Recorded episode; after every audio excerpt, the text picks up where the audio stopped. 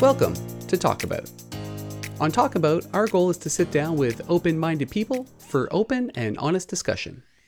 No judgment, no hidden agenda, just getting the conversation started. This week, we're joined by a cannabis enthusiast and key account manager at Kindred, a cannabis sales brokerage, Randall So. This was an amazing conversation touching on topics such as the legacy market versus a legalized market, how to identify different cannabis strains, and helpful hints on growing cannabis from seed to harvest. Sit back and enjoy the show. All right, brother. Cheers. Cheers. Awesome. oh, amazing.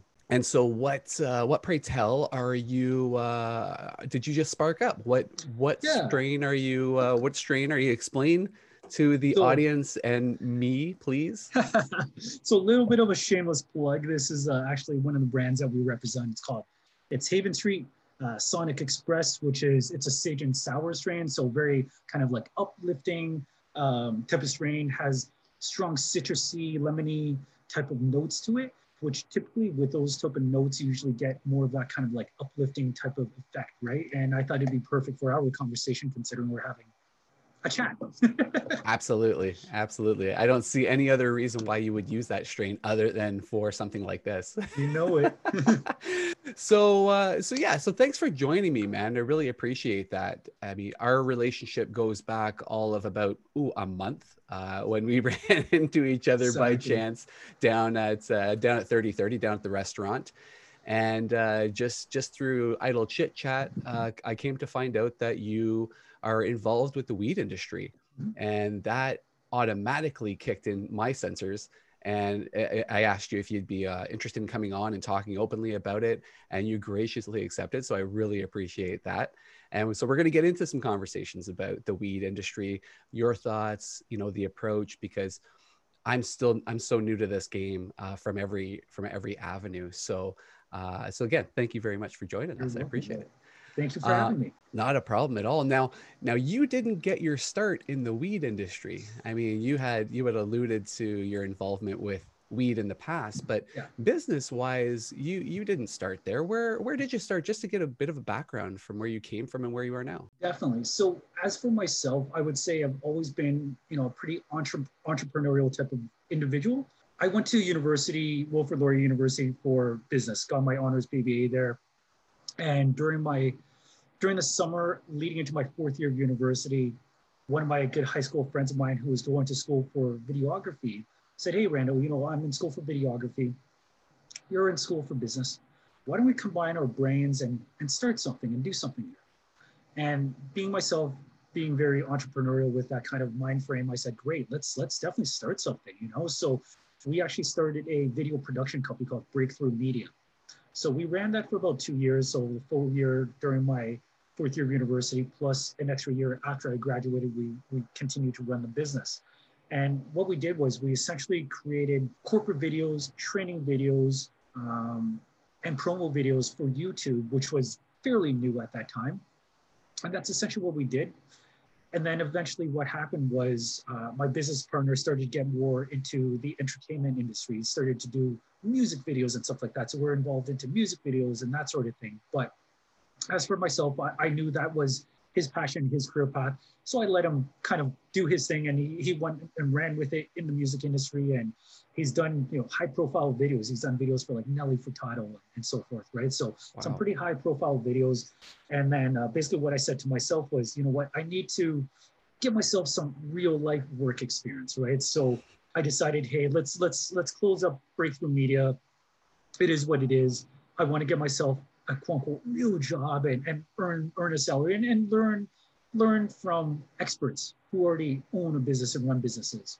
So that's what I did. I, I exited and then my first job after that was I got myself into the recruitment industry. So I was uh, a recruiter, a headhunter for about two and a half years or so. And I knew my, my passion was always in sales, right? So um, I love selling. You know, I, I've been selling ever since I was a kid. Like I think I started selling things back in, oh geez, let's say grade school, probably like grade four and five. I was flipping pencils and pens. So what I would do is I would every pencil and pen I would find, or I would buy like a pencil or pen for for like a penny or a nickel from someone, and then I would flip and sell it for like 25 cents. So you know, I was doing that in my in my grade school years, and then even in high school, um, you know, uh, I was flipping other things. I was making mixtapes and selling mixtapes and stuff like that, right? uh, so I've always been in sales and always had that sort of kind of mentality of sell, sell, sell, make money from selling. So yeah, so after Breakthrough Media, I was in sales, so mainly doing sales for marketing and digital marketing agencies. So that sort of thing. So I was doing that for a bit. And then during that time, um, I've, I've always been consuming cannabis. So started smoking weed probably my teen years. Um, but I didn't realize that I was consuming cannabis more for medicinal reasons rather than recreational reasons. So I started to realize that in my in my 20s, in my early to mid 20s, I kind of realized that and started to determine that cannabis actually helped me because I, I, I have a little bit of ADD and you know i have trouble focusing. My parents can tell you that. I almost failed i think like grade five or something like that because i just couldn't sit down. And teachers mm. in great my grade school years always said you know randall this got this kid just cannot sit still. So i found that when consuming cannabis it just presented the opposite side of me. Instead of being super hyperactive i was a lot more chill right? Mm. so i'm also very high strung and it also helps me bring down that kind of anxiety and that sort of thing. So realized that I, I was consuming cannabis for medicinal reasons in my 20s. And then uh, during that time when I was working in sales, one of my buddies approached me and was like, hey, because I, I recently just purchased a house. So I had my own property. And my buddy was like, hey, man, would you be interested in converting your ba- the basement of your house into a grow op? And I'm like, nah, I don't know what you're talking about, man. I don't want to go to jail here. This is kind of crazy. I love smoking weed, but I don't know if I want to grow weed and risk. And, risk and how long house. ago was this roughly? This was probably in 2009. Okay. He approached right, yeah. me. You know, I, I, asked him, can you provide a little bit more information? So he started to tell, tell me about the MMAR license. So I don't know if you're familiar, but cannabis was legalized recreationally 2018 but mm-hmm. cannabis was actually introduced medicinally back in 2001 oh, and okay. this was under the mmar license that was the, the first medical license so if anyone suffered from any medical ailment and if they found that cannabis helped those ailments they could go to a doctor a doctor would write them a prescription and they could either grow cannabis for themselves under the mmar license in their designated home or wherever they're growing or they could have a designated grower to grow on their behalf. So that's basically how this came into play. So we basically obtained three patients. We were able to get three licenses, all under my residence, and basically turned the basement of my house into a grow op and grew cannabis for three patients for about four years or so. Wow. I would say. Yeah. Wow. So with so with the three patients, uh, mm-hmm. so, sorry to to interrupt. Yeah, no I just. I figure you probably need to to take a hit on that and uh, give me an opportunity to kind of uh, barge in here. But so with the three patients, how many plants were you able to grow at that point in time? Was it the, still the four plant uh, rule that they have now, or was it? Oh, I see a big smile on your face. Very different. So my one license here that I have in my background here. Okay, yeah. Um, one patient, I can't remember what her ailment was, but uh, we were allocated to grow 15 plants for her. Wow. We had another patient, I think we were able to grow 25 plants. And then we had another patient we were to grow, you know, X amount. In total, we, we were licensed to grow, I think, in total roughly about 50 plants or so. Wow.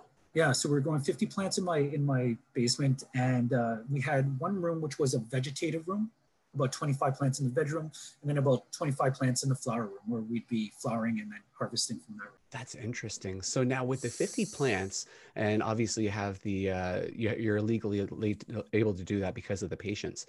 How do you account for like, how does the government track that at that point in time? Mm. Because I, would heard whispers of that back then, but I didn't know anybody that actually needed that. So how do yeah. they track it? Um, very good question. They didn't really track it. So Health Canada was minimally involved. I have not, we, during the entire time we had our license, we never had a Health Canada agent come over to assess the grow operation. It's very different now with the, with the LPs, the licensed producers now for the, in the legal market, like they get checked on by Health Canada very often right? Mm. Um, but to this day, there still are individuals that hold this MMAR license. It's actually evolved. It's no longer the MMAR license. So it started off as the MMAR license, uh, medical marijuana uh, access regulation, I think is what it standard, stands for. So that evolved into, into the MPR, MMPR license. Then it evolved into the ACMPR license. And from there, it evolved into the license producer license, LP license, which is what we have now with the, the big license producers. Okay. Yeah. Yeah. Very so, interesting. So now, what what do you think has changed? Is it that it, it's because it's regulated now? They want to keep more stringent control on it. Like, why are they a little bit more on top of things now than they were back in the early 2000s? I would definitely say that's a major part of it. It is legalized on a on a federal scale. So you know, all eyes are on us, so to speak. So we have other mm-hmm. countries looking towards us, looking at us. So we want to ensure that. Uh, with these big licensed producers that they're not just producing crap, um, mm. you know, that they're actually producing product that is consumable, right? Because when you when you buy from the legacy market, when I say legacy market, I mean, you know, there's the black market, the the gray market. This is a market before the legal market which I have to say, when we had the conversation uh, to start off with, you mentioned the legacy market, and I actually have it down in my notes uh, as as legacy market. But you, uh, you're the one that coined it because I asked you, "Is that what it's called?" And you're like, "No, no, that's just what I've been calling it." I love it, by the way. So if we can have any uh, any reach here at all to get that called the legacy market, let's do it. For uh, sure. so sorry, continue. That's awesome. So legacy market. Yeah. So you know, legacy market. When people think of you know the black market legacy market whatever you want to call it they think criminals right away. That's that's what most people think of. The way i define it is there are two classes that fall under the legacy market. Yes you have your organized crime the hells angels the triads and whoever else who are selling cannabis into into the streets right? Then you have your true cannabis growers who are growing cannabis because of its medicinal reasons, because they love cannabis for what it is. So those are the two types of growers. You have the illegal, truly illegal growers, and then you have technically legal growers, but they're doing it for a cause, basically, right? They're okay. doing it for different reasons. So when people think speak of the black market, I always try and remind them that hey, black market, legacy market does not automatically mean they're criminals right that's a yes. that's great i'm glad you know that you I mean? made that distinction absolutely yeah. absolutely yeah. it's really important for the people who are, are trying to be helpful and and and try to squash that stigma as well for right sure for sure um, so with that being said in the legacy market you have the organized crime guys who probably I don't know if I could swear on the podcast or not. But, oh yeah, uh, absolutely, go okay. for it. They, yeah, we'll put a disclaimer up. they absolutely don't give a shit about quality. They might be using chemicals, they might be spraying it with certain things, pesticides, and all this crazy shit.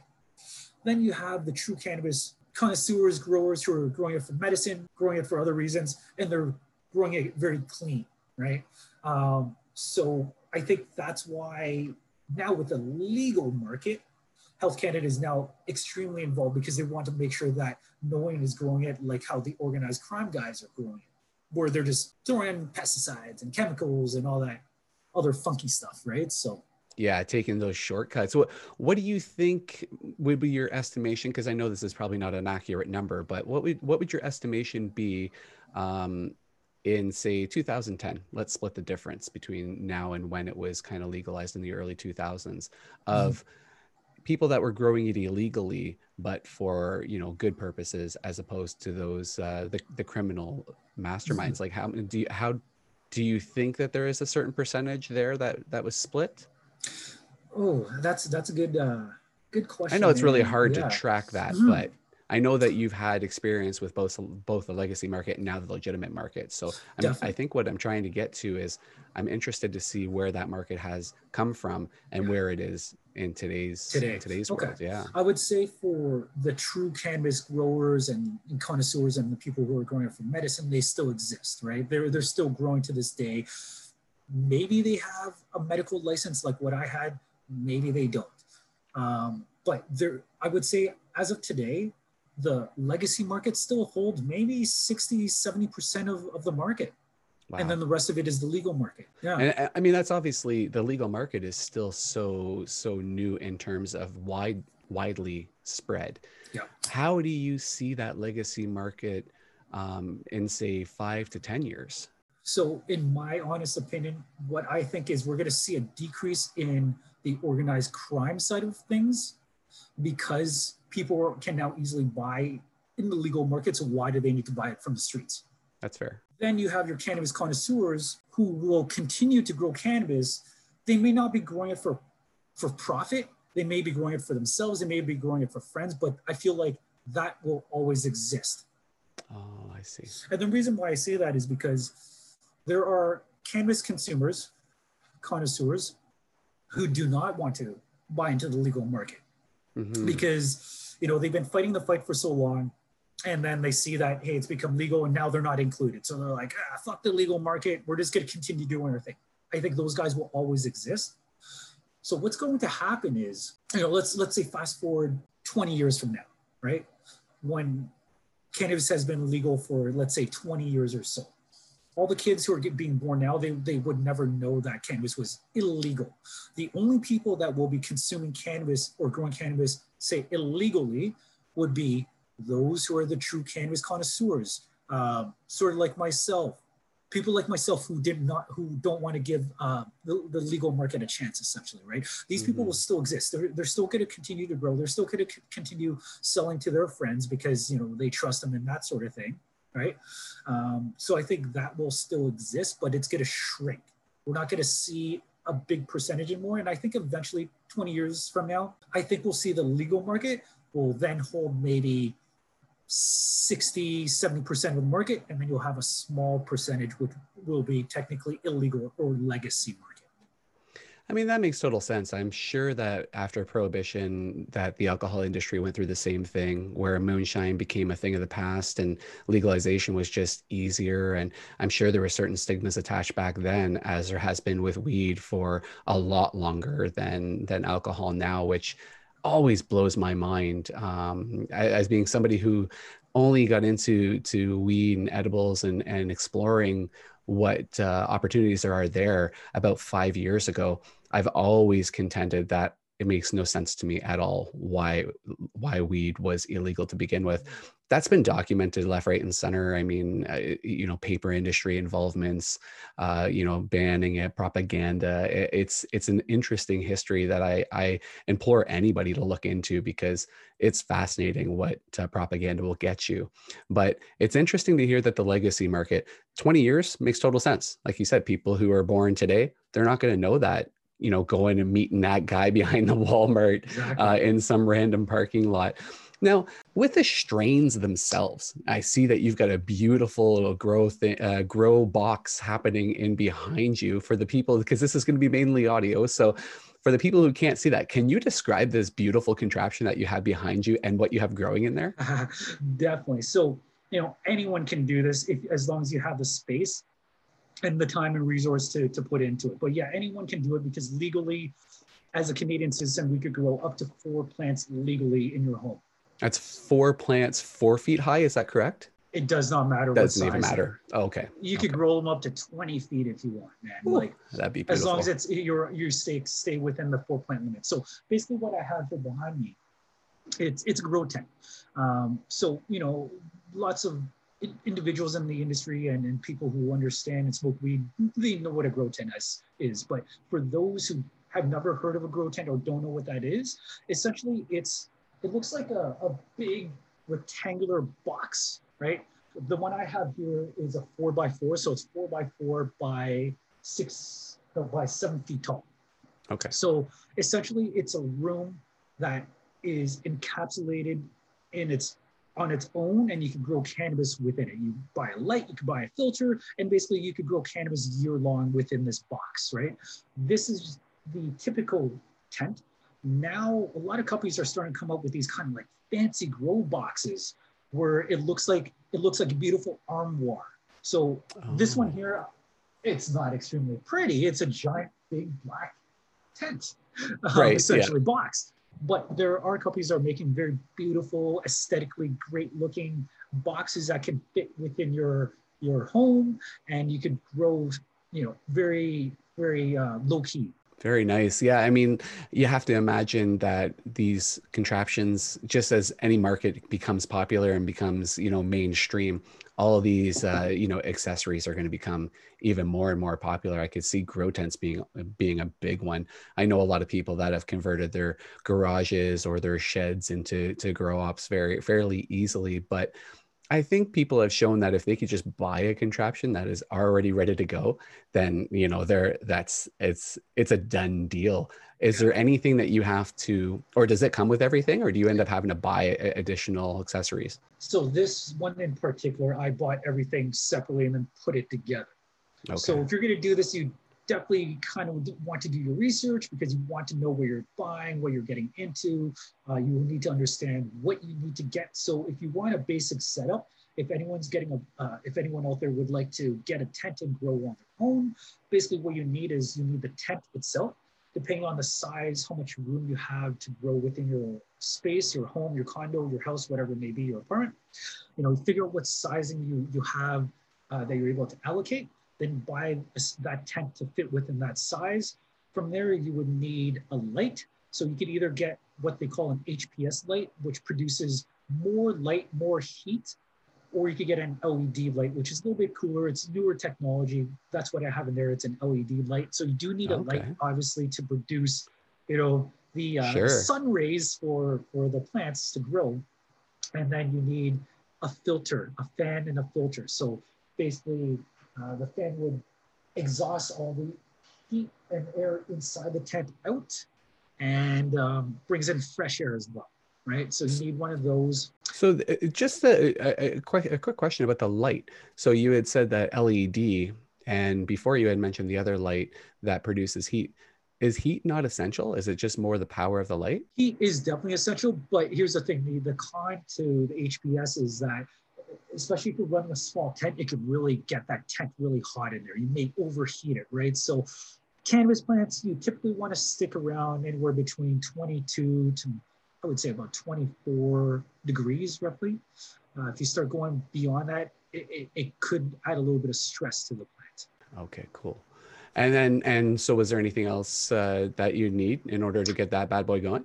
Definitely. So yeah, you need the, the inline fan with the, the carbon filter. The carbon filter isn't necessary, but I think it's pretty important, especially if you're going indoors, because once it starts firing, if you don't have a carbon filter, it's gonna stank in there. Your house is gonna oh. stink.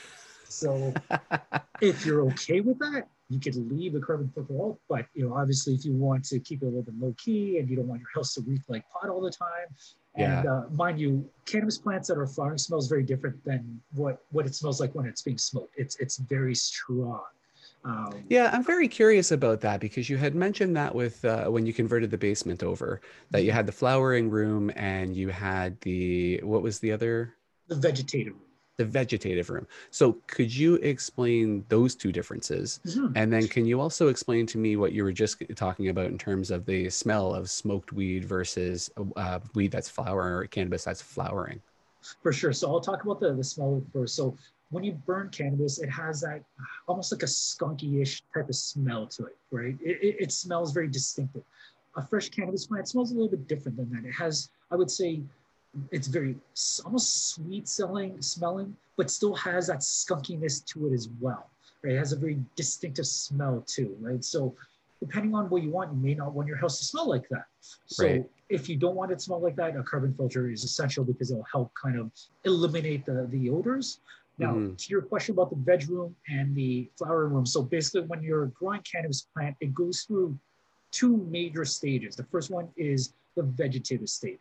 This is a state where uh, from seedling on, you want to basically grow the plant up. You want to try and grow a nice canopy of the plant.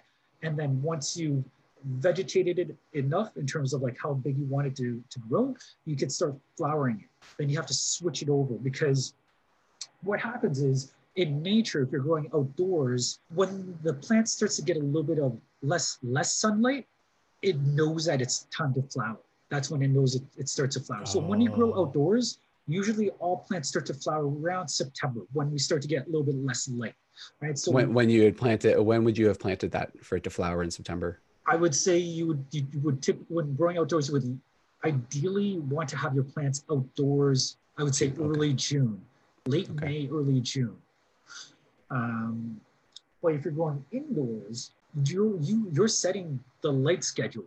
So when you're vegetating, you typically want 18 hours of, of light and then six hours of darkness, right? Oh, to, okay. to make up for the 24 hours. When you're ready to flower it, you change the light schedule to 12 hours light, 12 hours darkness. Very cool. And then that, so that brings it from a seedling up to flowering. And then at that point in time, so, and forgive my ignorance, because I'm, I'm really, I don't really know the ins and outs of the growing, but it's fascinating after it's flowered, what do you do at that point in time? Because mm-hmm. there's like a drying out process or something something along those lines, right? Exactly. So a lot of plants typically, you know, I would say it may need a flowering time of say 90 days. So when I flip the switch to flower, it's going to take about 90 days for it to be fully finished. Once those 90 days are up, you're going to then cut the plant down, you're going to harvest it, so cut the plant down, and then you want to dry it. You want to dry for maybe about 2 weeks or so, right?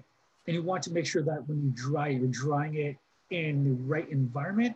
Because if you don't dry it in the right environment, it could either mold, start to get moldy, or you could lose a lot of the flavor from the. Mm. And I, am gonna start. I might throw in some terms in here, some. Oh, that's okay. Cannabis Shoot. terms in here, like you, you're you're basically gonna lose out on the cannabinoids, which is the THC, the CBD, all the all the stuff, um, the terpenes flavors, all the stuff that helps produce the high, essentially, right? Okay. And we could we could talk we could dive a little bit more into into yeah, the cannabinoids are so fascinating, right? Like so cannabinoids, isn't there like 120 of them or something along those lines, or am I, is that complete? Hundreds. There, there's hundreds. There's probably oh, five. There's probably 500 plus. We don't even know. We haven't even discovered them all. Right. Wow. We know of the we know of the main cannabinoids: THC, um, CBD, CBN, CBG, those are kind of like the major ones that we know of. And now we're discovering more cannabinoids. Like we're discovering cannabinoids where it be more powerful than THC. I can't remember exactly, but we're, we're coming up with more research all the time now, right? So um, basically now that it's legal, we're able to do this research and we're able to determine more things and we can test things out for medicinal reasons and start to figure out, hey, does it actually help with cancer? Can it do this, right? With all this research now, we're going to see the cannabis world start to open up. Mm-hmm. And we're, gonna, we're, we're just going to learn a lot more. It's going to be great, right? So, I mean, that's that's one of the biggest advantages, obviously, to to having it legalized is then you can have the information and the data on hand for the professionals to be able to utilize it the way people have been utilizing it for thousands and thousands and thousands of years. Uh, but now, like the hardcore data, it's just you know getting science involved and actually having things that you can track and and try to replicate and reproduce. Right? I mean, that's mm-hmm. that's exactly a, a massive benefit to what this is and then hopefully going back to that stigma conversation getting rid of a little bit of that stigma you know it's not just everybody kind of eating cheetos and stuff like that but let's stick with this strain conversation because yeah. I, this is a fascinating thing for me is I keep hearing all these conversations about, oh, you know, have you tried this strain? You know, this this this strain will give you that, and so on. You've got a couple of plants going on in there. Why don't you start with telling me what strains you got going on in there, mm-hmm. and then we can get into a little bit of, uh, you know, your thoughts and opinions on on strains as we know them today. What I have going in there, I have three different strains going right now. I have a strain called LSD. According to Leafly, and Leafly is a great resource. For, oh, it's an awesome site. Yeah. Oh, it's, it's, it's amazing. I, I, I, think the first butter recipe that I ever I ever got was off Leafly. Yeah, nice. So it says here that LSD, the LC strain was bred by Barney's Farm with a lineage from Mizar 1 Sheriff. I've never heard of that. It is a disease-resistant plant that does well in most growing conditions, which is great. And the buds form and curved triangles yielding approximately 600 grams per square meter. So good stuff there. It has about eight to nine weeks flowering time. And it says here that the strain is popular for vivid, euphoric experience and powerful body buzz. Mm, interesting. So I'm growing that guy. I'm growing a strain called Jack Herer. Jack Herer was bred by a very popular cannabis activist named Jack Herer. So Jack Herer is a cross between Northern Lights Number Five and Shiva, Shiva Skunk. So this strain, again, you know, the effects for cannabis varies and it depends on the individual. But okay. for me, it produces a very nice, euphoric, uplifting type of high. I would, I like to call it my daytime weed. You know, this is something that I could smoke during the day, function very well, and you know helps me be creative and and still be focused um, but still you know very very on point. So i'm growing that and then i'm growing a strain called critical mass. I've never grown critical mass before. This is the first time that i grown critical mass and the only real reason why i'm growing critical mass is because i got the seeds for free. And oh nice is, yeah so this is an indica dominant strain crossed with afghani skunk yeah. all right cool. So yeah so now it's so interesting to me. You know, I hear when I talk to people who have been smoking weed for a long time, weed used to just be weed. You know, we would just get weed and smoke it. And now there's people that seem to be on the other end of that spectrum, which are, you know, oh, when I smoke this sativa, I feel sleepy. But when I smoke this sativa, I feel energized. And I start getting confused because me personally, I don't necessarily think it works that way. I don't believe it works that way based on my experiences, um, especially when it comes to, you know, smoking a sativa and feeling sleepy. I'm a big believer in your state of mind has a lot to do with your experiences with these weeds. Um, but you know, you know a lot more about this stuff than I do. What is your feeling on that? Hmm. Mm-hmm. You're absolutely right. It, it, has a lot to do with your state of mind, your environment. What are you doing at that time? It also depends on the individual as well. So, as humans, we all have what's called the endocannabinoid uh, system, the ECS system. And these are the receptors that the cannabinoids connect to, and that's what gets us high. That's how we get high, essentially. In terms of sativa, indica, hybrid, I don't like to use those definitions to describe an effect, although that is currently what we are doing as an industry right now. And I think the reason why is because of the lack of education, and also because it's easier to explain cannabis with those three distinction, those three distinctions. Okay. Now, sativa, indica, hybrid, that really speaks on the physical aspects of the plant itself. So when you look at the plant, a sativa plant will have finger, you know, long finger-like leaves. Mm-hmm. And typically sativa plants are taller. In the industry right now, a lot of individuals will consider a sativa plant to be more uplifting. Yes, that is a good generalization, but if you're diving deeper into it, I wouldn't say that all sativas are uplifting. Okay. But it's a good generalization. Okay. Indica plants are plants that have short, fatter, broader leaves, and they're typically shorter and stubbier plants in terms of the physical aspect of it. Generally speaking, we typically say that indica plants are sedative. You might have heard the term indica couch, and that's how. Uh, yeah, just had that conversation yesterday. Yes. so typically, generally speaking, yes, indica typically could be sedating, right? But not it, all indicas can be like that. Mm-hmm. Then you have hybrid plants, which are basically crosses between indica and sativas. The majority of the strains that we're smoking today are some some sort of hybrid. It's a cross of something. There aren't many true strains anymore. Mm-hmm. And so um, but the reason why I'm saying this is because we have to dive more into the science of cannabis and what produces the high, what produces the effect. There are a couple things that leads to the effect and the high. You have, you know, the cannabinoids, uh, the THC, the CBN, the, the CBD. These are technically things that, you know, produces a high. Uh, we all know that THC is a predominant cannabinoid that produces the high feeling right? The, the psychoactive feeling. high. Exactly.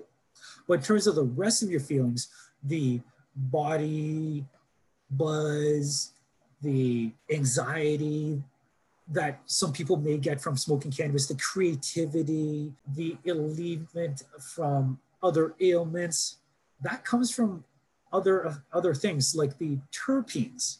Mm. So hmm. terpenes are what produces the smell, the flavor, the taste of the cannabis. Other plants, other living things on this planet also contain terpenes. For example, black pepper has caryophyllene, which is a terpene in cannabis. Mangoes have terpenes as well. Interesting. And, and It's so funny. Sorry to interrupt yeah. you. We'll get back to hops in one second. I was just listening to a podcast uh, the other day about mangoes and eating a mango before smoking, and how, yeah, and and you know, because there's all these different things that people and some people feel that it gives them a little bit more of a lift, and I'm wondering if it if now it has something to do with the the terpenes. But I mean, that could just be you know somebody's brief experience. But yeah, it's yeah. funny that you would mention uh, mangoes. So sorry, you were saying hops. Yeah, so hops, you know, hops contains terpenes as well. We could find terpenes in hops and a lot of different things, lemons, that sort of thing.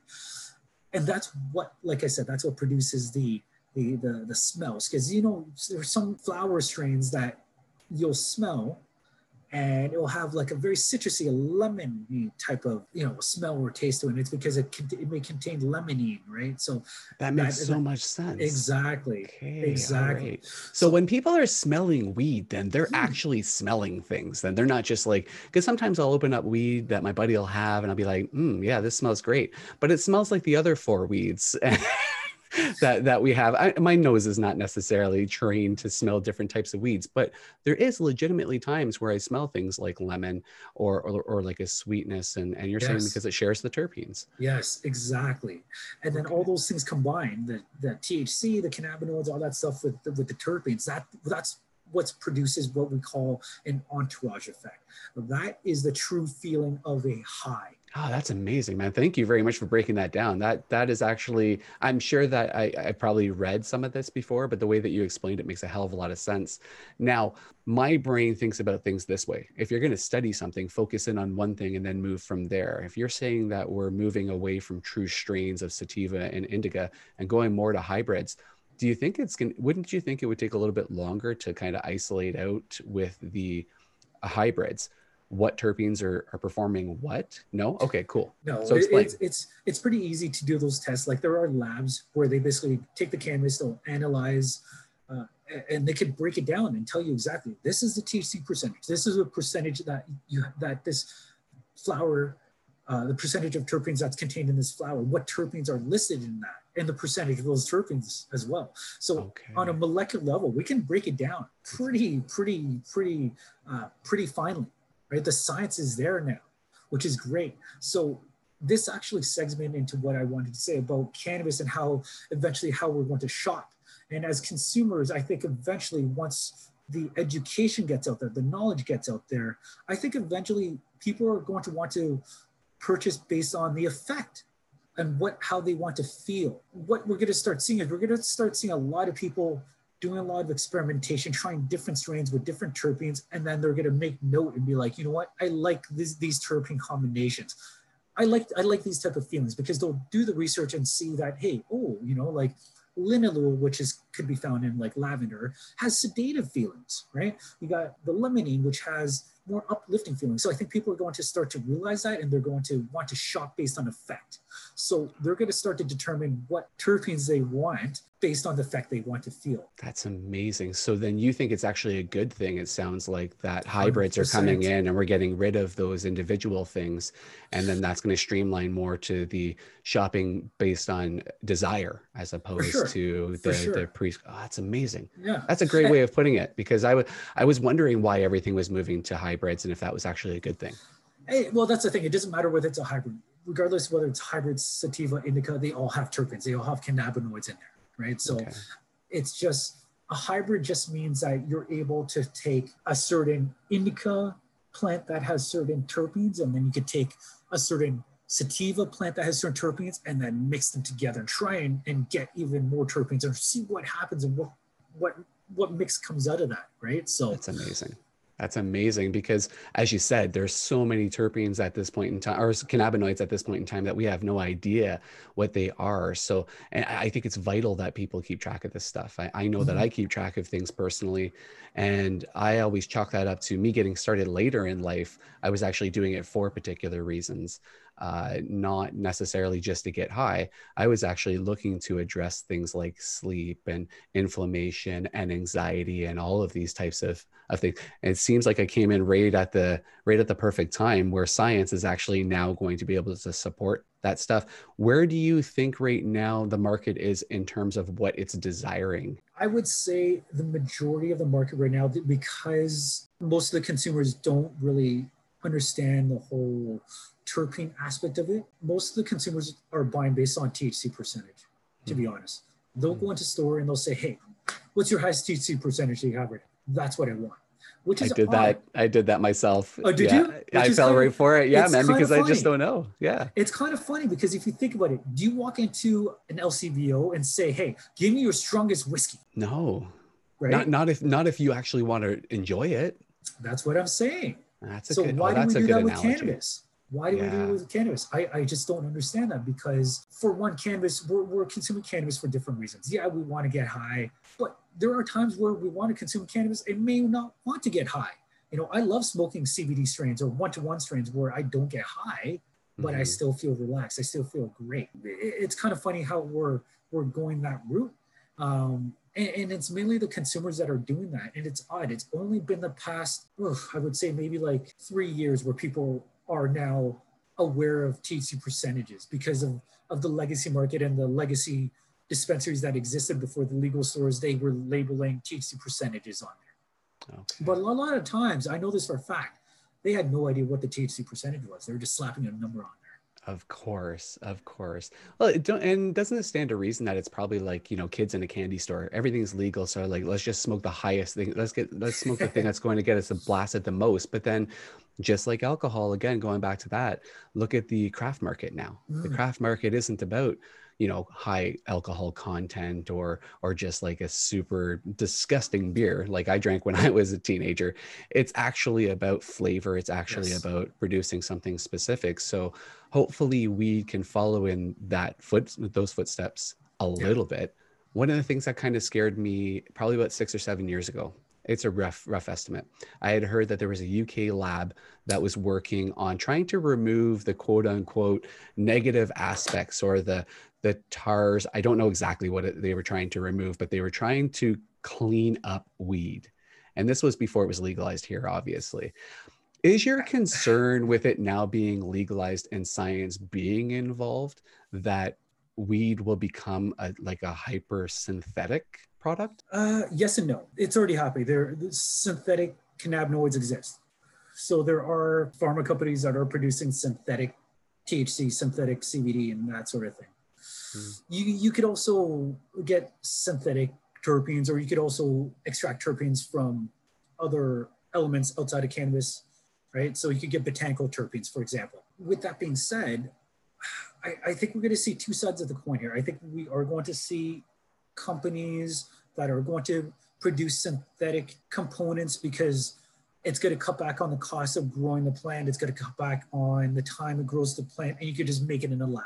Then you're going to have the true cannabis users who are going to say, hey, synthetic can- cannabinoids and synthetic terpenes don't produce the same effects as what you would get from an actual cannabis plant.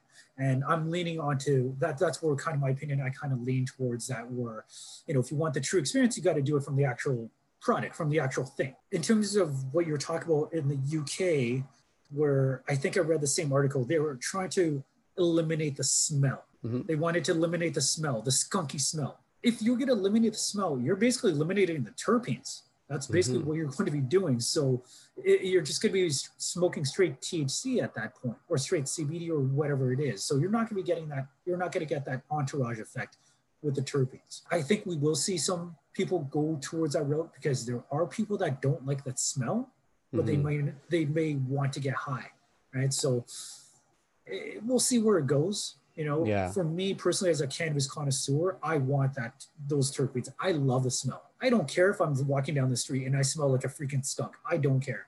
Um, you know, it, it, when it was illegal, I was still walking around not giving a shit and just walking around the streets smoking joints. I've been stopped by cops many times. They tell me to put it out, whatever. But you know, in Toronto, we were pretty lucky. The cops were fairly lenient if you're just smoking joint. If you didn't have any cannabis on you outside of that, they would they might just tell you to throw it out or whatever, right? But uh, Yeah. yeah. So I guess it really depends on the individuals. So for those people that don't like the smell, there are other ways for you to consume Mhm. without having to smell. You could Mhm. smoke, you could vaporize it. You could smoke concentrates and distillates. There you go. Concentrates and distillates don't have a smell. You know, um, edibles, beverages don't have those don't have smells. Anything that is non-combustible will not produce the smell. So, you know, for those out there listening, if that's something that you're interested in and you want to experiment and get into cannabis, you can easily do so without the smell and without having to combust something and have to inhale some sort of smoke. So there are alternatives out there. Yeah, I love my uh.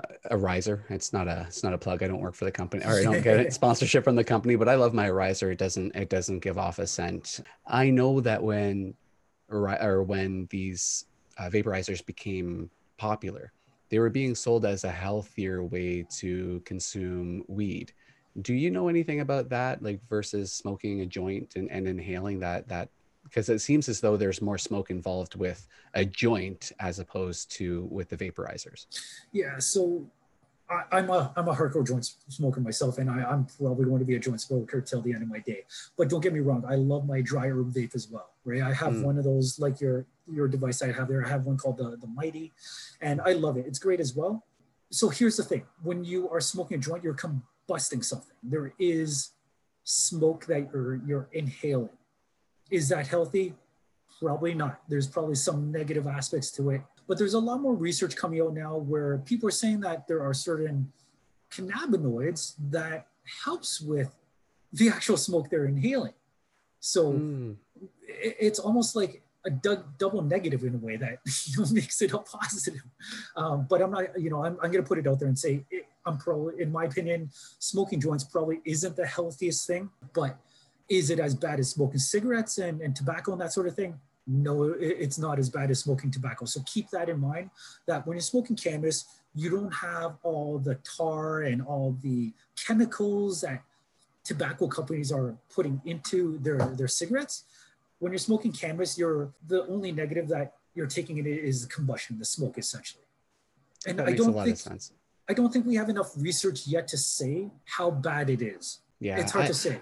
I totally agree. I, I, don't think the data is in on that. I, I, I have a feeling that people will tell themselves things so that way they feel comfortable in certain aspects and so forth. I don't necessarily think at the end of the day that this is going to be hell of a lot more uh, healthy than than smoking it that way. I think it's going to come down to preference.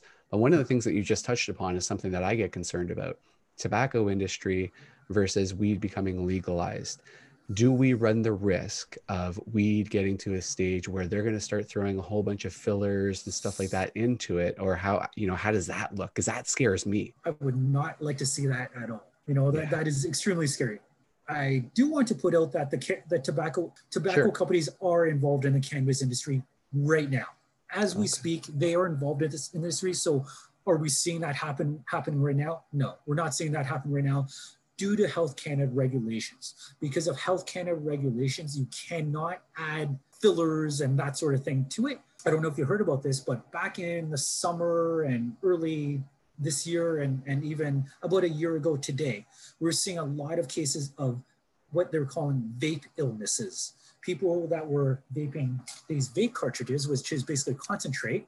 All right. And they were getting sick from it.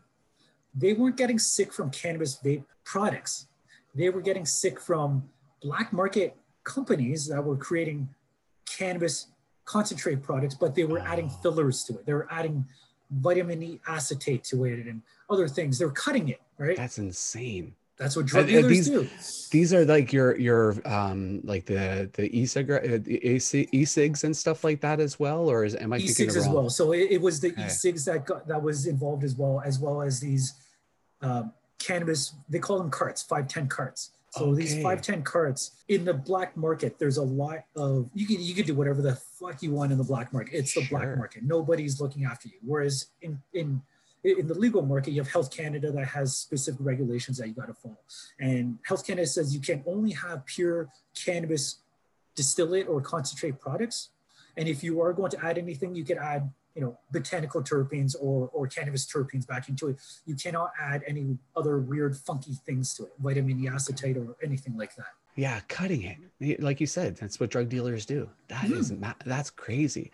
Like see for me when it comes to those types of products I, I get a little more leery of them anyways. I mean, I would rather see a bud that I can grind up and I can either roll as a joint or throw in the vaporizer. I just feel a hell of a lot more comfortable doing it that way. You know what I mean? Like, um, now one of the things that you touched on and something that I'm very interested in, because I take CBD oil, Mm-hmm. Uh, right now, I'm just using the Soleil, um, so, Soleil, I believe it is, uh, which seems to work well for me. Uh, sure. I know some people that have used it and it doesn't work well for them, but mm-hmm. for me, it just removes that layer of anxiety, that that little question, you know, that kind of lingers in the back of your mind.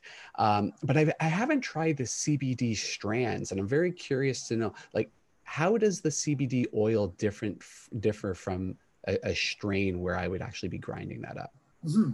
So how it would differ from from the flower, the live flower, is when you're taking the oil. Obviously, there's no combustible. There's absolutely you're just you're just taking it in, and it's really easy for newer users to to kind of take on cannabis that way. The oils act very similar to an edible, where it takes about 30, 40 minutes for the effects to actually kick in. Whereas if you're smoking something, regardless of if you're smoking in a joint, combusting it, or if you're smoking in a vaporizer. Vaporizer does not combust it, by the way, uh, listeners out there. It kicks in quicker. You're going to feel that effect within five minutes or less, mm. right?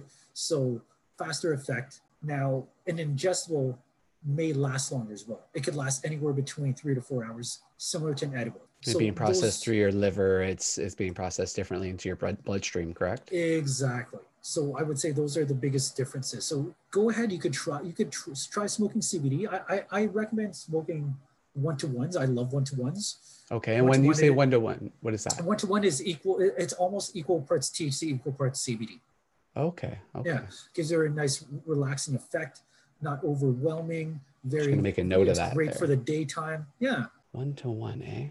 See, I'm still trying to wrap my head around. You've got me thinking about the THC uh, content, which I, I, like. You've got me thinking about this whole, you know, walking in there and asking for this because what I've noticed when we were talking before, I had mentioned that I was smoking uh, Jack mm-hmm. and mm. that that they list a high THC on that, and I find with that strain that my brain is just locked on, like it is just firing. The funny thing is, I just had this conversation with my girlfriend the other day.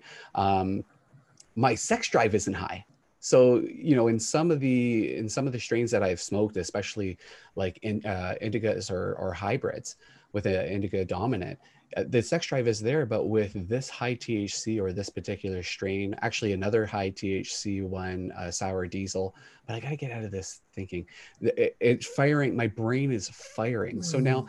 instead of focusing to go back for a minute because my brain's still trying to wrap its head around this conversation you don't like the idea of referring to it as a high THC strain or, or focusing on the, the THC component. What would be the better way? Just just focus on this is what gets me to that level. Just get a little log and start jotting down Jack Haze, brain firing, blah blah blah blah blah. That's the thing. Like everyone reacts to cannabis differently. So each strain will will be different for each person. For me, Jack Haze, I love Jack Haze. It, it gets me wired. I'm just like ready to just kind of take on the day and, and do chores and take on task and that sort of thing, right? So, but I, I, totally get it. It could, I could see where the anxiety can come in because I know people who already suffer from anxiety, and if they smoke something like a Jack Haze that's very in it, in the head, mm. it's just mm. gonna bring on that anxiety even more, right? So, uh, I, I, I highly recommend to people out there that are just getting into cannabis to write have have almost like a, a journal, a log for yourself, right? And and make note. Hey, I smoked Jack Haze. This is how I felt. That's I a great idea. This rain. This is how I felt. So you know, and you can refer back to it and say, okay, you know, I, I like that feeling. I really enjoy that feeling. I'm gonna I'm gonna try something similar to that strain and see if I get something similar to that, right? Or, or I don't I don't really like these certain strains because it, it produces anxiety for me. So I'm not gonna smoke those type of strains again. It's a great idea for individuals to make note of what you like. Personally, I like certain strains for different experiences, different times of the day, different things that I'm doing. How do I want to feel at that moment? Right. So, like I mentioned, during the daytime, I'll smoke something like a Jack Haze. I may not smoke that at nighttime because I won't I won't be able to go to bed. My, mm-hmm. my mind's gonna be racing. Yeah. So, you know, I, I I for myself, I understand what I like during different times of the day and how I want to feel and so forth. I, I honestly think it's the only way to to approach it and and really maximize it because you know we talk about how cannabis has all these properties to it that we we you know could be utilizing. And if we don't identify what they are then you're missing a major opportunity. Like i said when i first started into it like five years ago one of the major things i was focused on at that point in time was sleep. My sleep was horrible um, i was going through a really stressful time so i wasn't able to shut my brain off so i started to interject you know marijuana into the equation the cannabis mm-hmm. into the equation and then i could sleep now one of the things that i was finding though is after a long period of time I couldn't remember my dreams. And so what was actually happening was that my body didn't feel like it was going through its sleep cycle. And so when I was waking up, I was actually waking up exhausted still, which is hmm. fascinating to me. So there's been a couple of experiments that I've tried over the years. I'm a type 1 diabetic as well. So when I smoke marijuana, especially when I when I smoke an indica or a hybrid, I and I have to talk to a professional about this, like a doctor who understands the way this works, but when I eat things, it affects my blood sugar levels. Now, obviously, I'm not talking snacking, like snacking is going to affect your blood sugar levels when you're sober. But what seems to happen with marijuana is that it slows down the body's metabolism and mm. it, that food just stays in there and it causes an insulin spike in my or a blood sugar level spike in my blood. So hmm. it's still something that I'm messing around with now. I just concede it and I just adjust accordingly my insulin intake. Mm-hmm. But yeah, it, it's that's one thing that's affected me um, in in terms of that uh, long term sleep um, aspects as well. Uh, I haven't found something to address inflammation just yet. So I'm open to suggestions on that. I've definitely found something that fires my brain. Um, so some of the things that I'm looking for, I'm looking for something to address inflammation and I'm also looking for something, and this might sound, this might sound, uh, you know, counterintuitive given the conversation we're having, but memory. Mm. One of the things that I find sometimes is that I want to sit down, especially if you're firing on, you know, mm. a, a really active strain, and I want to, you know, consume a whole bunch of stuff. I want to do some research. I want to do this and I want to do that. And then I wake up the next day and I don't remember a damn thing that I, so I don't know if you have any suggestions on either one of those fronts. I know that the memory thing might not be, this might not be the tool for memory. I, I don't know if there is a strain that addresses. I believe there's actually a terpene that helps with memory retention. And I oh. bet you if you're to Google right now, you could figure out that terpene pretty quickly. So if you're okay. to Google terpene that that helps with memory retention, it'll, it'll definitely come up. Okay. And there are certain certain terpenes that helps with inflammation as well. So definitely look into that to see what terpenes help with inflammation. CBD is great for inflammation too, right? So that's why I suggest a one-to-one because personally, I think you you get more of the CBD. The CBD interacts better with your body when there's a little bit of THC in the mix because okay. you're getting again that entourage effect. Okay, that makes a lot of sense. Yeah, I'm gonna give the uh, I'm gonna give the smoke a try um, because, like I said, I haven't I haven't had a chance to to really look into that one just yet. So I think I, I will look into that. One of the things in thinking about it now, we were talking about the vaporizer versus a joint and you were mm-hmm. talking about that combustion that you don't get with a vaporizer. Do you think that the vaporizer doesn't release certain things that a joint would, like certain terpe- terpenes or certain cannabinoids that a joint doesn't because it doesn't get to the same combustion level? I don't think it works that way. So you're at a temperature level where you're still vaporizing the, the cannabinoids, the terpenes are still being released, right? It's just not being burnt. With that being said, and I'm sure you've noticed when you vaporize something in a vaporizer, if you're vaporizing dry herb versus smoking joint, the high is very different. I find when you vaporize it, it's a much cleaner high it's mm-hmm. almost to the point where it's so clean you don't feel as high almost. Do You know what I mean? Yeah, it's um, not a um, cl- there's no cloudiness. I exactly, mean, you know, yeah. Exactly. Some people love that. I I I get I like that heavy feeling sometimes. I like it where it's just like pushing my eyes down and I'm just you can feel it in your forehead. I kind of like that feeling, you know, uh, maybe because it's just the old school in me, or because I've been smoking combusting weed since I was a teenager. Maybe that's why I feel like that. I, I don't know, but you know, I have lots of friends that are like, oh, I love vaporizing more because I feel like I get much higher because of that clean feeling. So it, it, I guess it's a personal thing. It depends on how you like to feel. But to answer your question, no, I, I believe that the vaporizer, you're still reaping as much of the benefits that, you know, compared to smoking it. Fair enough. Let's stick with the usage conversation. Uh, you had mentioned earlier that you started a while back actually utilizing it for medicinal purposes. Mm-hmm. Could you share a little bit more detail what those uh, were and what your findings were at that point in time?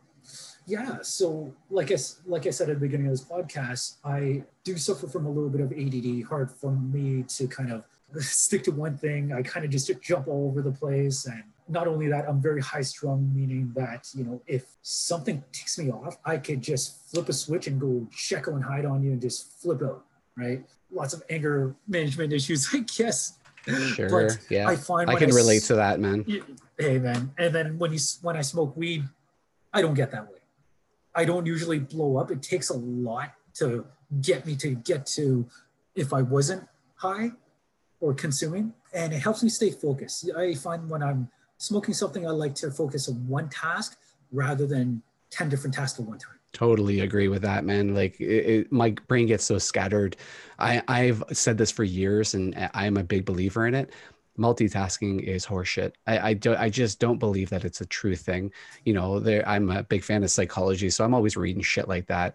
And you know, again, that information is coming to the forefront that multitasking is not necessarily a real thing. And so if you can get your brain to go in one direction, more power to you, man. That's awesome. Yeah, those are those are the major reasons why I decided this is why I consume cannabis. And mm-hmm. I, I yeah, I enjoy the high as well. Don't get me wrong, I love that feeling. I love the taste of weed and the smell of it and just the ritual of crying it up. But the main reason is because it helps with these certain ailments that I deal with.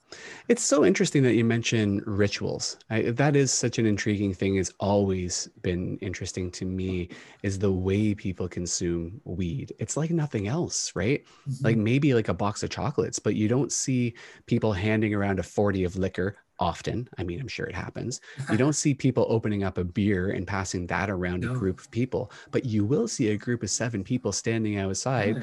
maybe having one or two joints and just passing that around. Man, there's something about that that's just, it's like a community feel, isn't it? Definitely. I, I, I, I would love to say that cannabis does have more of that social aspect to it, right? Don't get me wrong. When you drink alcohol, yeah, you like to socialize, you love to talk to people as well, but it's a different kind of bond.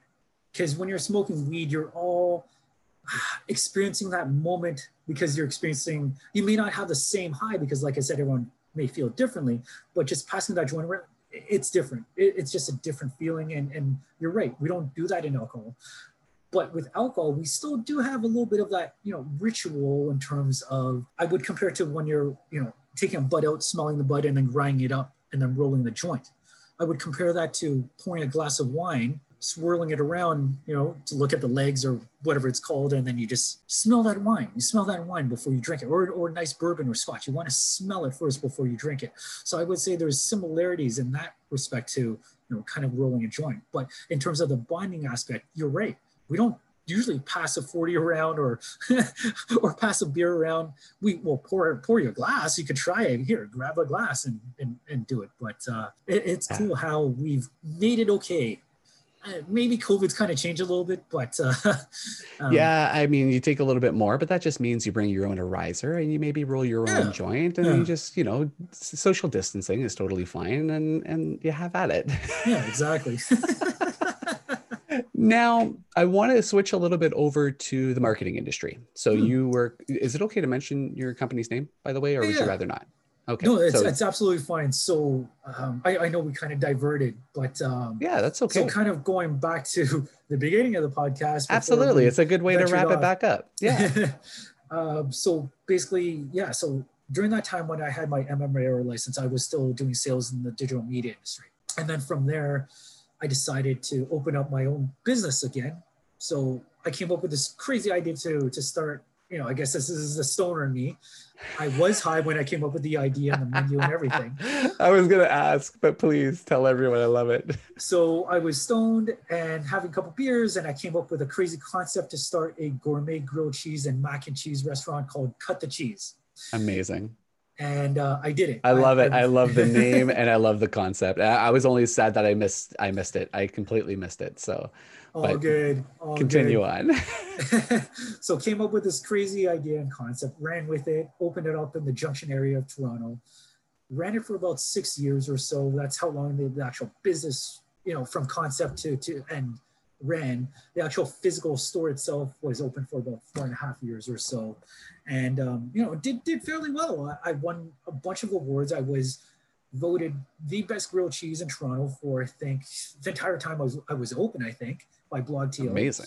Um, I think I was like the fourth best grilled cheese or sixth best grilled cheese in the city, and uh, you know I was in Toronto Star, CP24, and all all the major media outlets I was in. So great concept, did pretty well. People loved it. It was just the food industry was tough, man. You know, mm-hmm. I, I never worked in the food industry before, and anyone listening who works in the food industry can attest to this. It, it's a grind. It's very tough. It's it's grueling, and it, it, it, can, it can beat you down. It, it, took a little bit of toll, toll myself, and cannabis was becoming legalized around what 2014, and around that time I was like, hey, I think I think it's no. This is when Trudeau was announcing that cannabis was going to be legalized, and I was like, at that time, I was like, maybe maybe it's time for me to kind of hang it up. And then, um, you know, I, over a few years, I started to think about it. When Trudeau actually was like, hey, this is when it's it's going to be legalized, I was like, oh shit, it's actually happening.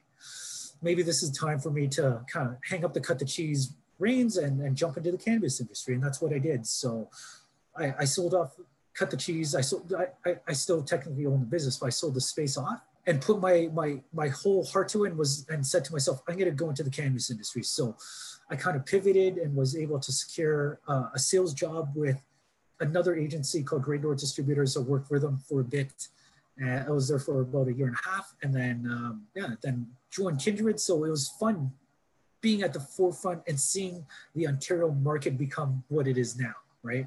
Because uh, like i was in it right before legalization october it became legal in October of 2018. So I got to see the, all the Ontario stores come in and start off, and I was at the forefront. Like I helped launch this thing, which was pretty cool. Wow, that's amazing, yeah. especially given your history with uh, with the the herb itself, right?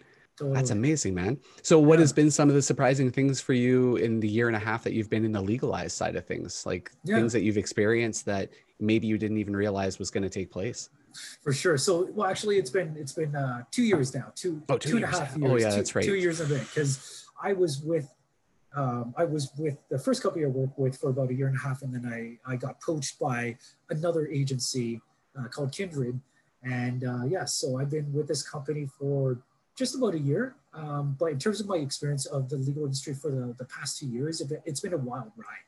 And anyone in the legal space can attest and tell you this that a year in the two years in the in the cannabis industry is like dog years. It feels like five years, right? Wow. Because things move so fast and things just change so quickly because it's a new industry that it feels like time is just going by so much quicker. Yeah, for sure. For sure. What have been some of the changes that have taken place, or what have been some of the rapid fire experience mm-hmm. that have taken place in this two and a half year span? Yeah. So when cannabis legalization first happened, it happened in two waves. We had the first wave, which was cannabis flower and oils. And then we had our 2.0 phase, which was concentrates, beverages, and edibles. So that was like another big pivot and, and things changing, and retailers had to adapt and adapt to that and get fridges and that sort of thing. And everything changes so quickly. You have companies that are can be doing well one day and they may not be doing well the next day. You have mergers happening. It's just it's it's the wild west right now. Basically, the way I like to describe it. That's actually one of the things that I wanted to talk to you about uh, was that the industry right now. It seems like these these shops are opening up left, right, and center. And is it saturated right now what's happening with this? Why are places opening and closing so quickly and merging? Is it people just taking advantage of an opportunity to kind of get in on the ground floor, so to speak, and then get out while the you know strike while the iron's hot? What's what's happening right now with the distribution center, the distribution places? I guess the yeah. shops, the storefronts. Yeah, in terms of the shops, I would say lots of people got into it originally. We're doing it for the money. You know, they saw mm-hmm. this opportunity, cannabis legal, and I can be a legal drug dealer and become a millionaire instantly, and you know that sort of thing, right? So mm-hmm. a lot of these individuals have no understanding of retail, nor do they have any understanding of the cannabis in the plant itself. So that's why we're seeing a lot of these acquisitions companies having to sell their businesses because one, they don't know how to run a retail space for one, and they don't understand cannabis. So when they're speaking to customers coming in, when customers are speaking to them, if they can't relate to you, why would they go back and buy weed from you? Right. So totally fair. And that's that's why we're seeing a lot of these changes and a lot of these things happening. And not only from the retail side of things, but also on the production side of things. We have a lot of people who enter the market who don't understand cannabis and they're doing it strictly for the money. You know, mm. um, we're seeing a lot of ex-politicians, ex-police officers that are in the industry because hey, it's legal now and it's a way to make money. So, right. do they understand the plant? Do they care about the producing medicine? Do they care about the end consumer? They may not. Maybe they do. I don't know. I can't speak for them.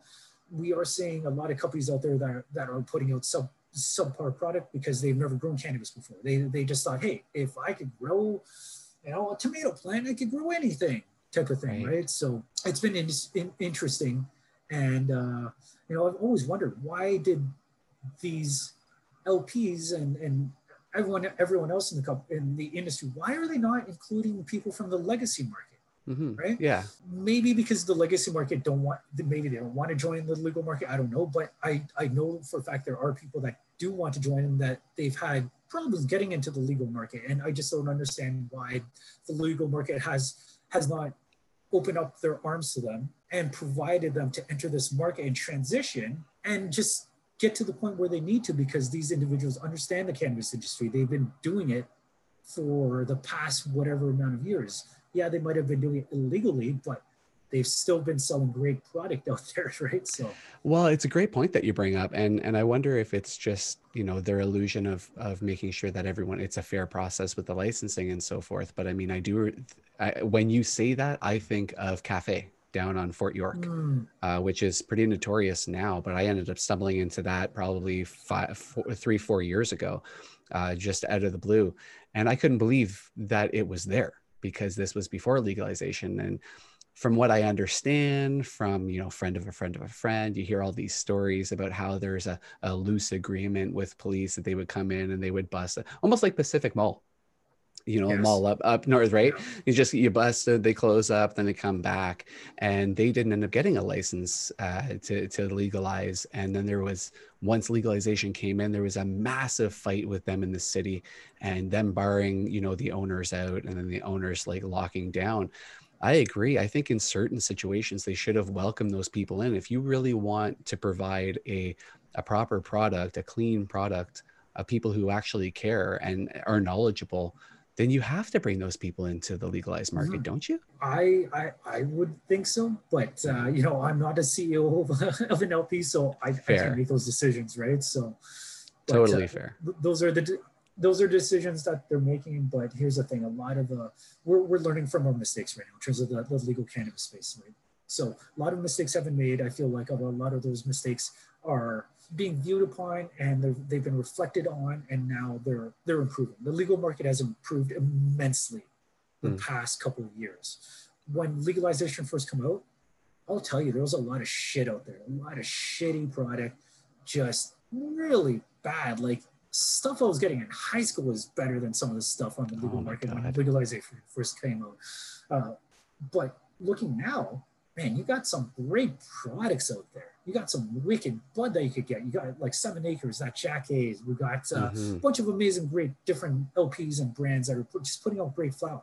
So we are improving, um, but uh, the legacy market still exists. And like I said, I don't, I don't foresee the legacy market going away anytime soon. It may shrinking, but it won't fully go away anytime soon. Yeah, I can see that happening, and, and I'm glad to hear from your perspective, and and also a couple of other people that I know that know more, way more about weed and have been in that industry for a while, feel that the legalized side of it is really catching up uh, in terms of its product quality.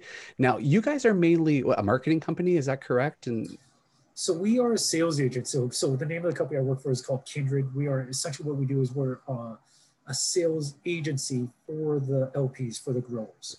So if a grower wants to focus on what they do well, which is growing, let them do that and we'll handle the, uh, the sales aspect for them. Right. So for those companies that don't want to hire their own internal sales team, we basically handle the sales for them and we sell to the retail stores.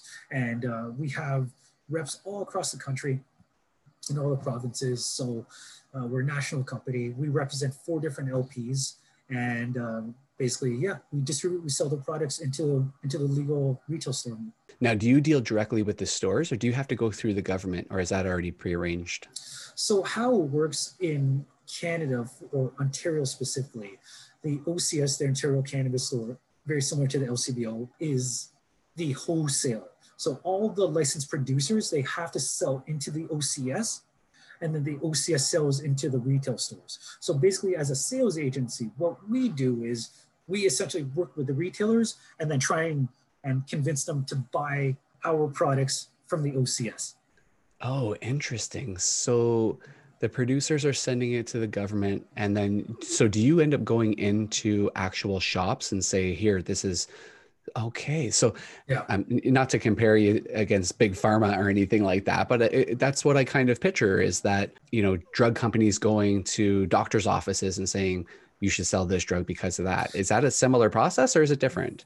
I would say it's very similar to that process in a way. Um, the only difference is we're not selling them on you know any sort of medicinal aspect where we're just like hey you know we got this rain you know it'd be great if you could carry this that sort of thing right? So i would say it's more comparable to uh, it's like no other industry out there so you can't really yeah it's yeah it's but that's yeah. also a cool thing like so then why don't you walk walk me through your approach? Because i'm curious about this. So you walk in we've got a, a place down the street called tokyo smoke. You walk into tokyo smoke you know who do you talk to? What's the pitch you know mm-hmm. what's the process involved there? Me personally I, I don't go into the stores to sell to this on, on a store level. We have uh, what we call territory managers that do that. I i, I work more on a, a head office level. So I, I deal if with the bigger chains. So yeah tokyo smoke good example. If if they're a big chain so i would deal with the tokyo the people at tokyo smoke head office and i would sell to them and try and get it sold into and then they would sell it and then they would distribute to all their stores that they sell right? So fire and flower is another another great example. If I sell it to a fire and flower, then I'd be like, hey, can you get it? Can I, I'd love to see this get listed in all your stores. Great, Randall, let's get it listed. Boom, it's all in this 54 stores now. So now your knowledge, like you must have to have knowledge of all the strains. Like how, how does that work? What like what kind of knowledge base do you hold? And and you know where do you get that information from so our suppliers have sell sheets and that sort of thing for us and then we basically take that information we can pass that on over to the retailer but i think the reason why a lot of people like me in this industry is the fact that I have I come from the legacy market, so to speak, almost right. So I was an MMAR designated grower. I'm a cannabis connoisseur myself. I love cannabis, so I know what I'm talking about. I'm true. I'm genuine, and that's what a lot of people love about myself is that you know, if they're a cannabis consumer uh, connoisseur, they could kind of relate to me as well, right? It's easy for us to, to have. You hit all the markets. Yeah, essentially. Yeah. yeah. That's amazing, man. It sounds like a natural fit. It almost feels like all these all these years of other business ventures was just leading you to this point. Dream job, man. This is, this is I am not going to be leaving this industry industry. I love this industry and I just want to continue growing with this industry. And uh, you know, Kindred has been great to me. They they've really they really believe me, believe in me in terms of Randall as a person and as a as a business individual. So um, you know, I, I, I love love this industry. I love my job. It's just it's been great. It's been an awesome ride, and just being at the forefront and helping shape this industry has been an experience that I, I can't explain. I can't even you know. It's it, it I'm living my dream right now, basically. congratulations on that brother. I mean you. that is Thank that you. is amazing. It's uh, people take a lifetime. Sometimes they don't find you know they say get you know find your love and and chase after that. That's exactly what you've done. So good for you man. That's that's awesome. Um it's it's actually interesting. I'm just thinking now we're talking about different things and you know back in the day people oh you're you smoke weed you're you're going to amount to nothing. You know you play video games you're not going to amount to nothing. All these things that amounted to nothing are actually have have potential now have an industry. It's pretty fascinating about how things have come along in the past 30 35 years. For sure. And basically those are stigmas that have been developed through propaganda essentially right? Yeah. and and just the lack of education. And i think the reason why we're seeing that is because not to I don't want to group anyone, but I think a lot of times the lazy stoners so to speak, they were already lazy before smoking weed. Smoking weed Yeah. just made them more lazy. So Yeah. it, Yeah. it really depends on the individual. Like I've I've met so many people where they're like, holy shit, Randall, like I have never met a stoner like you that was so productive and so like boom, boom, boom on the go and just, you know, whatever. But uh it, that's the thing. It's an individual thing. If I was already lazy, I'd probably be a lazy stoner. But I'm a productive individual, so I'm a productive stoner. Yeah, so feel like absolutely. cannabis basically just enhances your character that already or your character or personality that already exists The caveat that I would add to that, though, is something that you brought up uh, earlier, which is vital that you got the knowledge in order to find out what are the things that, you know, maybe highlight the things that you're good at. You know, if you're a motivated person, if you're entrepreneurial minded, but yet you're just, you know, sinking into the couch, then that, that's not the strain that's going to get you where you want to go. You've taken the the opportunity to get to know these strains on different Yes. levels, right? So that is, I totally agree with what you had said earlier in terms of that. One of the things that I want, and, and maybe we'll end up ending on this one, but I wanted to pick your brain on the marketing aspect. Mhm. Now, I know that different industries have different uh, marketing restrictions and so forth. How is it right now in terms of marketing? And now there's different levels as I'm learning, having this conversation with you from the the growers to you know the the um, storefronts and and everybody in between how is marketing being handled right now and how is it being policed? Can cannabis industry market directly to individuals? How is that i'm sure that's also evolving too but how is that right now? As of right now it's highly regulated. Mm. so the marketing is extremely regulated. There are so many things that you cannot do that it makes it difficult for for cannabis companies to market to individuals and Mm. really put the message out there so we we have to be very careful of how we market. We can't speak on effects. We can't speak on the medicinal benefits of it. Basically you can't speak of why cannabis is good and what it's going to do ah. which is ridiculous. It's counterintuitive. That is handcuffing. Yeah. And you, you can't you can't equate it to you know like a lifestyle and stuff like that. So it's very bland very boring marketing. You could allude to certain things. You could allude to holidays and stuff like that and that sort of thing. But it, it, it very makes it difficult then you know what it gets marketing people to be creative right so absolutely I feel like because it's so restrictive, we're going to see better marketers because they're going to have to work around the legis the regulations and and figure out ways how to put the message out to the consumer without being doing anything illegal. So I think it's going to make for better marketers, which is a good thing. And you know what? Over time, we will eventually see the regulations ease back a little bit. It's Yeah. going to take years, right? So like anything. Well, of course, yeah, because you're getting into advertising, you know, commercials, print ads, all that type of stuff, and you got to kind of. Eh, so you guys have to continue to break down walls. Like, just weed being legal isn't the final step, is it, for this industry? It's really like the first half a step Oh yeah. in in order to make you guys a mainstay.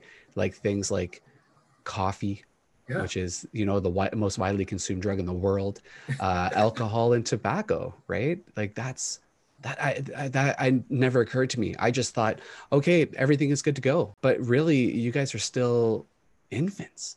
This is just the beginning.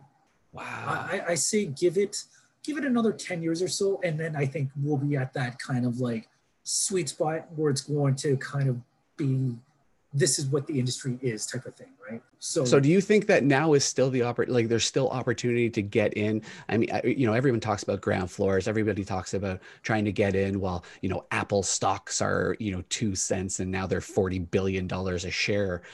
Has that window closed on the weed industry or has it only closed slightly on certain aspects of this process i wouldn't say that it has closed.